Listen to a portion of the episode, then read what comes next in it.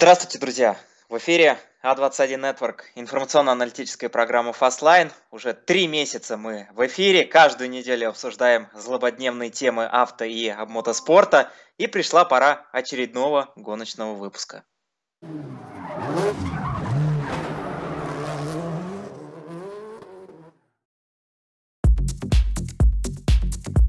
Смотрите сегодня в программе MotoGP. Яркий и непредсказуемый сезон завершен этапом в Португалии. Формула один. Первый визит в Азию. Будет ли дождь в Бахрейне? Календари чемпионатов мира на две тысячи двадцать первый год. Что нас ждет в будущем году?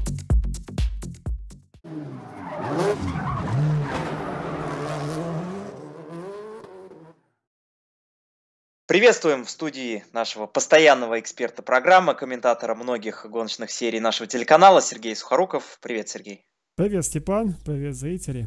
На минувших выходных состоялся этап MotoGP в Португалии. Финальный этап этого сезона, коротенького сезона, но очень интересного и непредсказуемого.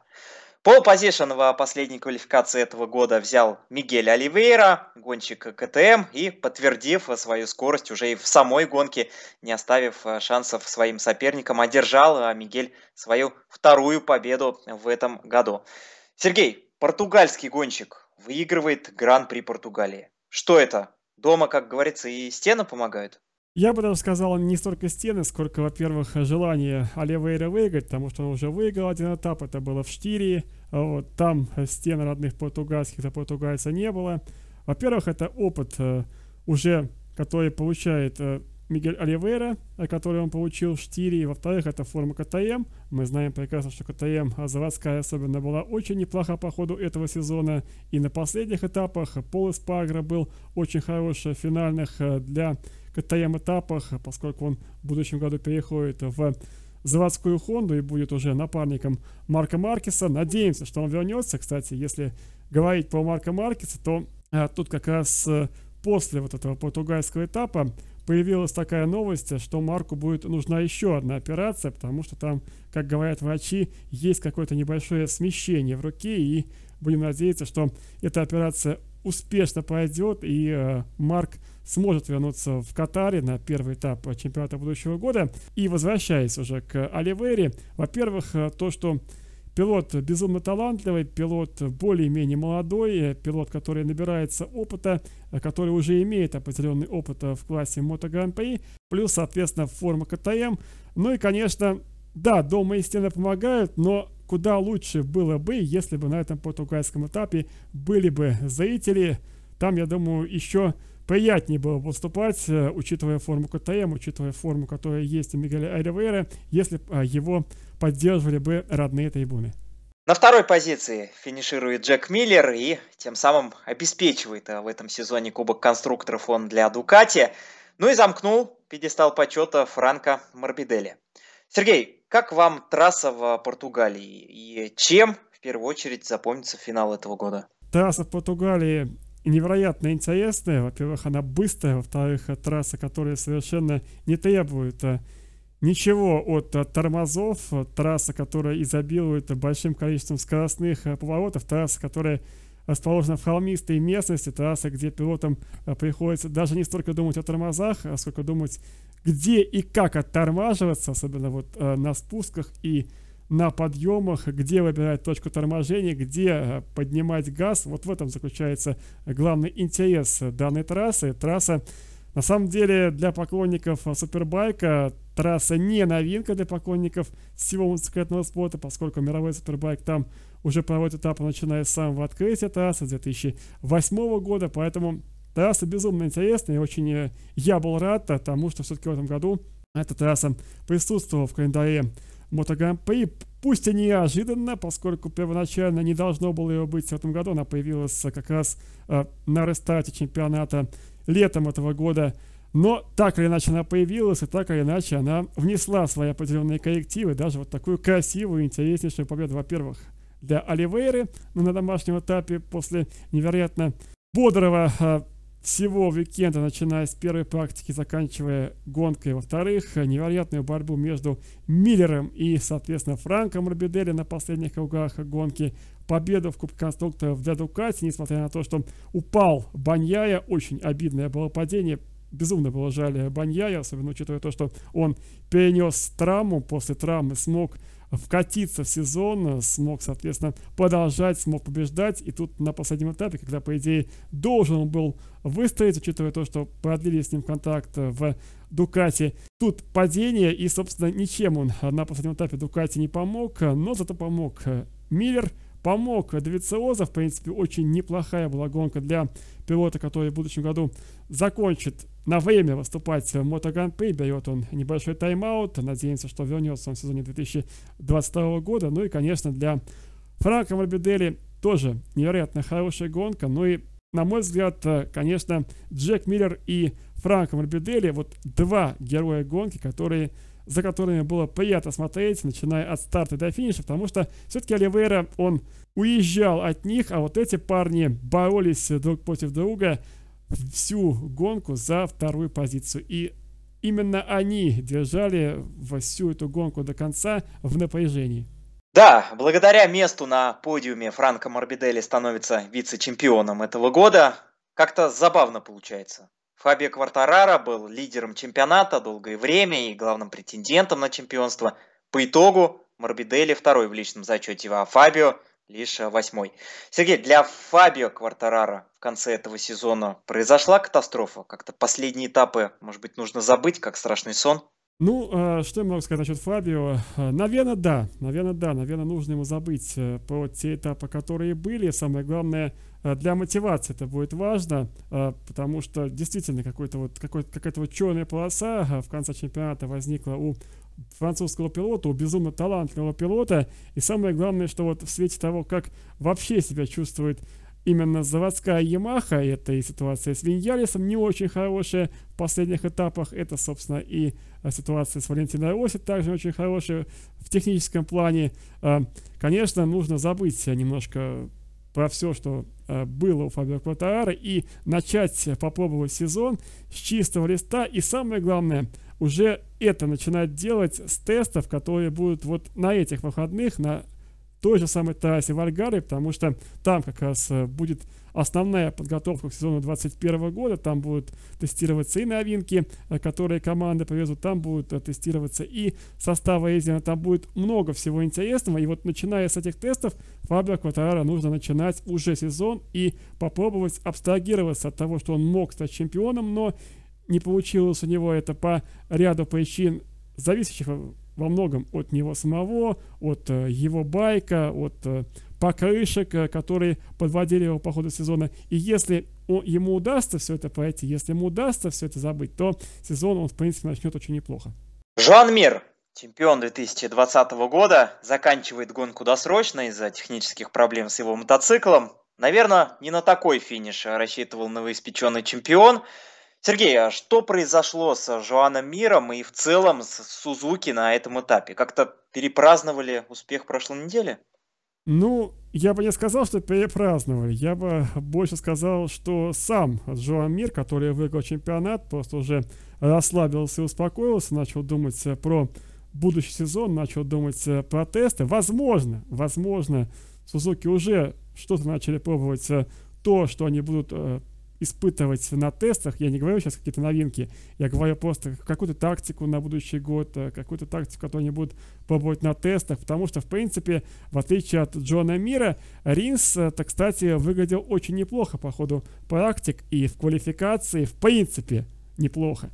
Но что касается Жоана Мира, мне кажется, все-таки он выиграл чемпионат, и он поставил точку для себя в этом году, и постепенно-постепенно он начал работать уже на будущий год. Ну и Сузуки, мне кажется, тоже немножко начал работать на будущий год, потому что, в принципе, в принципе, по темпу обоих пилотов было видно, что в случае чего они прибавить готовы. Более того, скажу еще про Ринса. Ринс, на самом деле, продолжал борьбу за вторую, третью и четвертую позиции, потому что он был в этой гонке за вице-чемпионство, но, как говорится, чуть-чуть не повезло.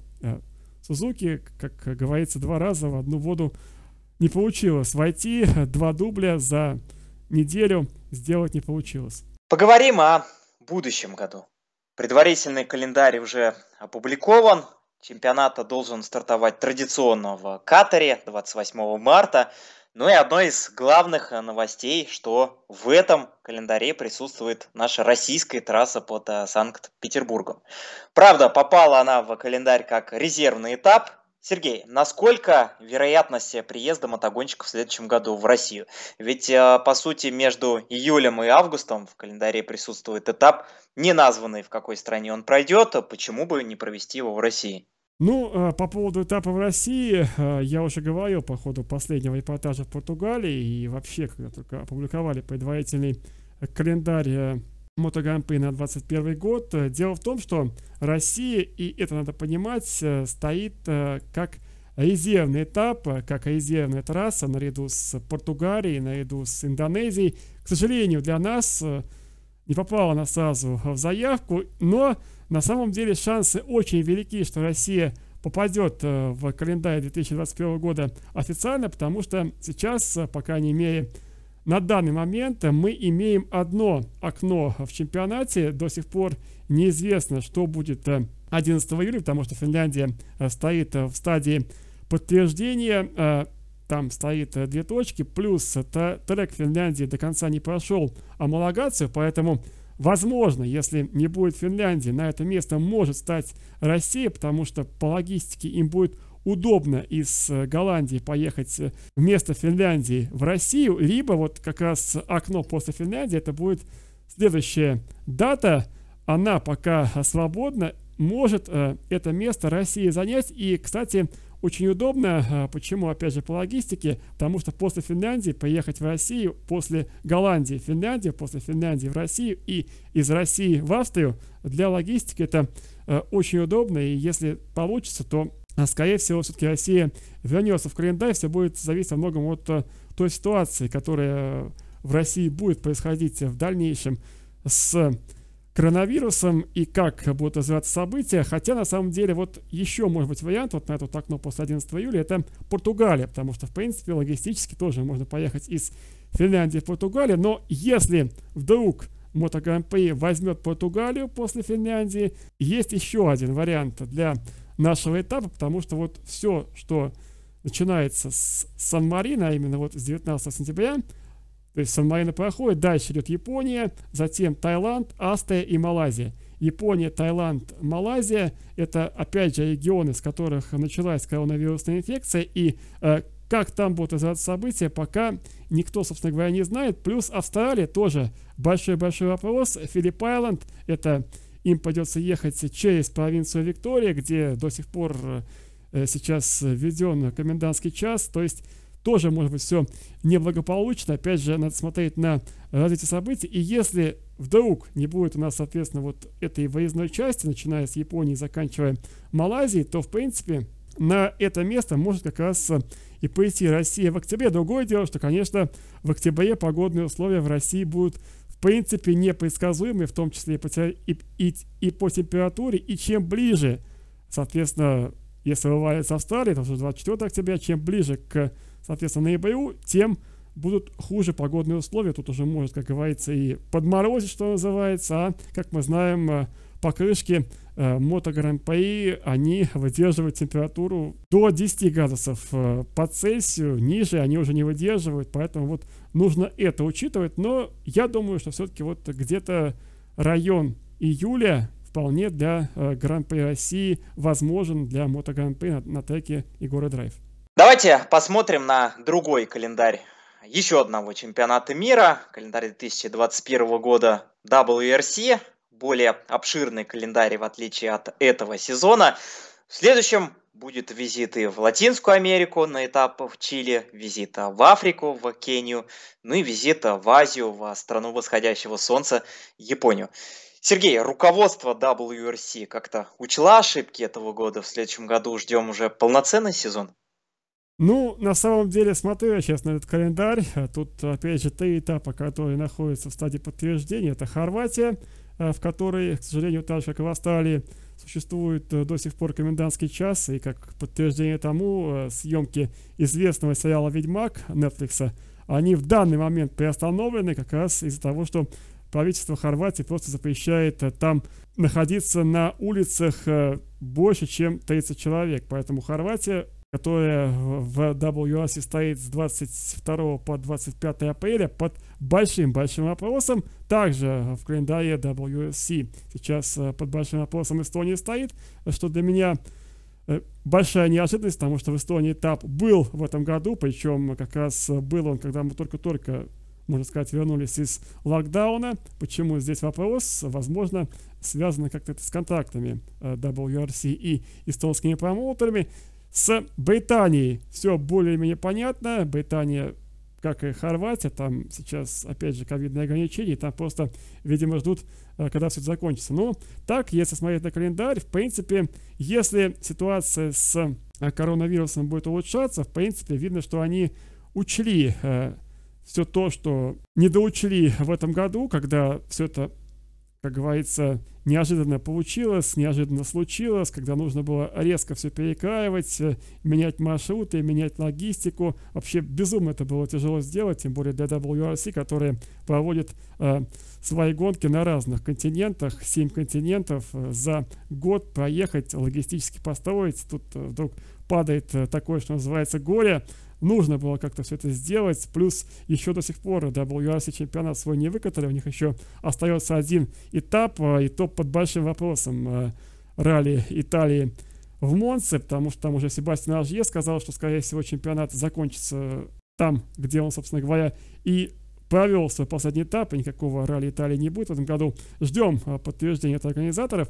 В принципе, я думаю, что учли, единственное, что, опять же, отсутствует Австралия, ну это понятно, про Австралию мы уже говорили, когда мы говорили про MotoGP, потому что в Австралии очень сложная ситуация в провинции Виктория, а провинция Виктория это как раз центр, и когда вы поезжаете, прилетаете в Австралию, вы так или иначе поезжаете через провинцию Виктория, где до сих пор, к сожалению, комендантский час. Так, в принципе, все традиционные ралли есть, это Монте-Карло, затем Швеция, Хорватия вопрос, Португалия, Италия, совершенно потрясающая ралли-сафари, это возвращение э, в календарь дабл ю ар си ралли Кении, прекрасная будет гравийная ралли, затем Эстония, Финляндия, э, Британия, Чили, потрясающий этап, который дебютировал только в прошлом году, совершенно шикарное ралли, которое, по идее, могло в этом году э, не состояться еще и по другим причинам, потому что там в Чили были восстания, э, связанные с, по-моему, повышением чего-то местным правительством, из-за чего было как раз почти отменено, соответственно, гонка Формулы И, но она прошла. Вот, затем Испания и финал в Японии. Конечно, жаль, что нету Австралии, потому что традиционно австралийское ралли было интересным, но, увы, к сожалению, продолжает ковид диктовать условия. В принципе, на мой взгляд, они учли, но посмотрим, что будет вот дальше, что будет с этими ограничениями по ковиду и как будет развиваться ситуация. Да, а что касается Австралии, если взглянуть на другой чемпионат мира, Формула один, который также анонсировала свой предварительный календарь на будущий год, там она есть. Более привычный для болельщиков этой серии календарь. Сезон стартует как раз таки в Австралии в конце марта. Ну и примечательно для нас, для нас что сохраняется в календаре Гран-при России в Сочи. Сергей, вам больше какой календарь понравился этого года с появлением многих исторических и выпавших из календаря трасс? Или же все-таки вот такой более привычный календарь для формулы?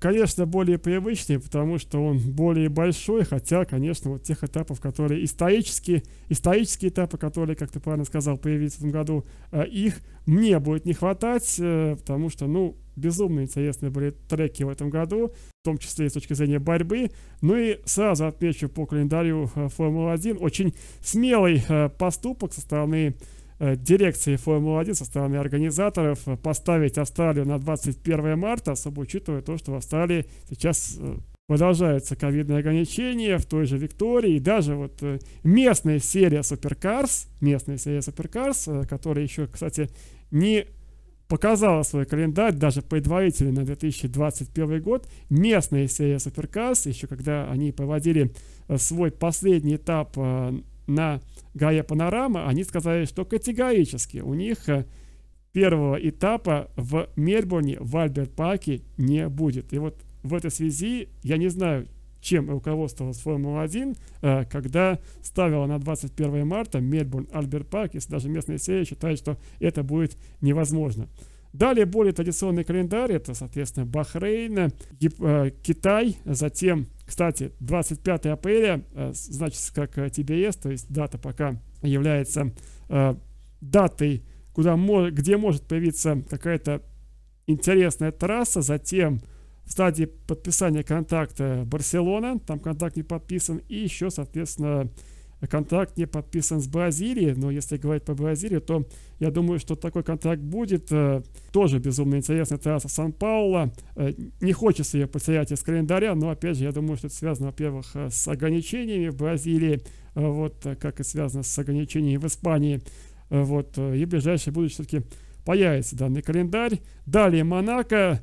Многие данный трек не любят, многие его любят, некоторые считают его скучным, некоторые считают его исторически скучным, но так или иначе трек прекрасный, трек исторически значимый, улицы Монако дышат историей Формулы один. Затем новодел Азербайджан, любимая нашими соотечественниками трасса, Канада, Монреаль, Франция, Австрия, Британия, Венгрия, Бельгия, Нидерланды, Италия, Россия, Сингапур, Япония, США, Остин, чего не было в этом году, Мексика, Бразилия, Саудовская Аравия. Кстати, еще одна новая трасса в Саудовской Аравии, которая будет построена вокруг местного порта в Джиде. Польша, трасса похожа на, соответственно, привычную для трасс Формулы И конфигурацию.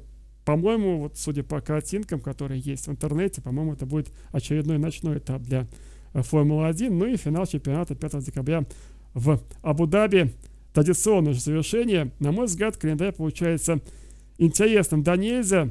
Посмотрим, что будет на деле по, соответственно, гонкам и по тому накалу страстей, которые будут в этих гонках. И, конечно, хочется поменьше доминации Мерседеса, поменьше доминации Льюиса Хэмилтона, и хочется побольше борьбы э, за именно первое, второе, как мы в этом году видим, борьбу за второе, за третье место, где-то в середине пелотона, а Льюис все дальше, дальше, дальше, дальше отъезжает и, соответственно, борется за чемпионат и выигрывает гонки в одну калитку. Что касается королевского класса, сезон Формулы один еще продолжается, и на этой неделе нас ждет первый визит в Азию, Гран-при Бахрейна, и удивительно, но прогноз на начало недели был таков. Пасмурная погода, возможные дожди, ливни.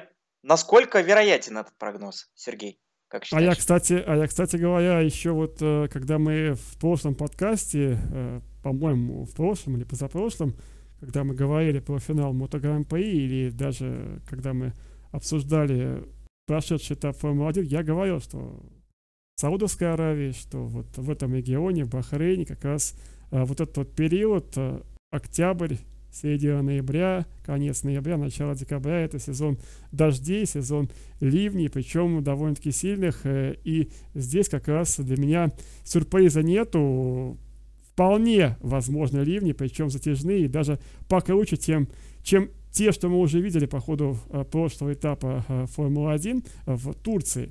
И вот опять же, было очень, так скажем, опрометчивым решением дирекции Формулы один поставить два этапа в Бахрейне вот на этот период.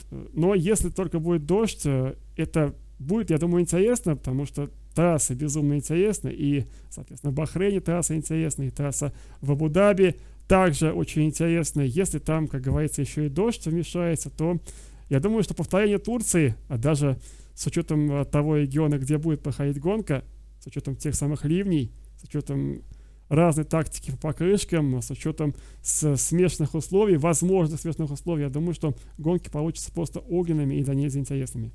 Что нам ждать от самого этапа, помимо дождя? Ну, опять же, чемпион нам уже известен, чемпионская команда нам уже известна. У нас сейчас э, в основном идет борьба за вице-чемпионство, борьба за третье место, борьба за четвертое место. Я думаю, что будет борьба за второе место, будет борьба за третье, за четвертое места. Борьба будет неплохая за середину пелотона. Естественно, будет, э, скорее всего, если дождя не будет, э, доминация Льюиса Хэмилтона на первой позиции, который будет стараться еще какой-нибудь рекордик в сезоне очередной отхватить э, у Формулы один и у нас в том числе, потому что Мерседес э, традиционно силен в Бахрейне и в Абу-Даби, если опять же не будет каких-то происшествий, аварий, проблем у Мерседеса, не будет, соответственно, дождя, опять же, если Льюису Хэмилтону будет также не вести, как э, везло, не везло ему в Турции, отчасти не вести, то, соответственно, первое место это будет Льюис Хэмилтон, либо второе место, ну а дальше уже борьба за вице-чемпионство, борьба за середину пелотона. Я думаю, что традиционно на этом треке очень неплохо себя в Бахрейне, по крайней мере, проявит Даниил Квят, тем более, что ему нужно выстреливать, нужно показывать себя в команде Альфа Таури, да или вообще в пелотоне Формулы один, потому что Даниил Квят, как мы знаем, висит на волоске сейчас э, в Формуле один, и каждая гонка для него сейчас э, должна быть как последняя в этом чемпионате, потому что очень многое зависит сейчас э, от самого Даниила Квята, как он себя покажет в финальных гонках, вот в этих оставшихся, так, соответственно говоря, в команде и примут решение подписывать с ним контракт на будущий год или, соответственно, э, гнать его из Альфа Таури, что называется, и гнать его из э, Формулы один, хотя, конечно, не хотелось бы этого, но, как мы знаем, э, доктор Марко сказал свое слово э, еще пару этапов назад, что Даниил Квят в Альфа Таури больше не нужен, он не нужен и в Ред Булле, соответственно, и соответственно, Даниилу нужно показать себя, причем на тех этапах, на которых он традиционно был силен. Опять же, дождь только будет в помощь Даниилу Квяту, учитывая то, как неплохо он проехал дистанцию турецкого этапа. Как раз в дождь все это было, и, в принципе, позиция там была очень неплохая для Даниила. Ну что ж, друзья, сезон в большинстве гоночных серий уже завершен. В нашем следующем выпуске, который выйдет в эфир через неделю, обсудим уже прошедший уикенд Формулы один в Бахрейне. Опять же, затронем тему календарей на будущий год и плюс поговорим об интереснейшем чемпионате, о серии Копа Трек. На нашем телеканале вышли все прошедшие гонки данной серии. Совсем уже скоро ждем финальный этап, гранта, финал этого чемпионата. О раскладе сил перед гранд-финалом и о, о всех прошедших гонках поговорим через неделю. А я, Степан Афонин, на этом с вами прощаюсь. Любите автомотоспорт и смотрите а двадцать один Network. Всем пока.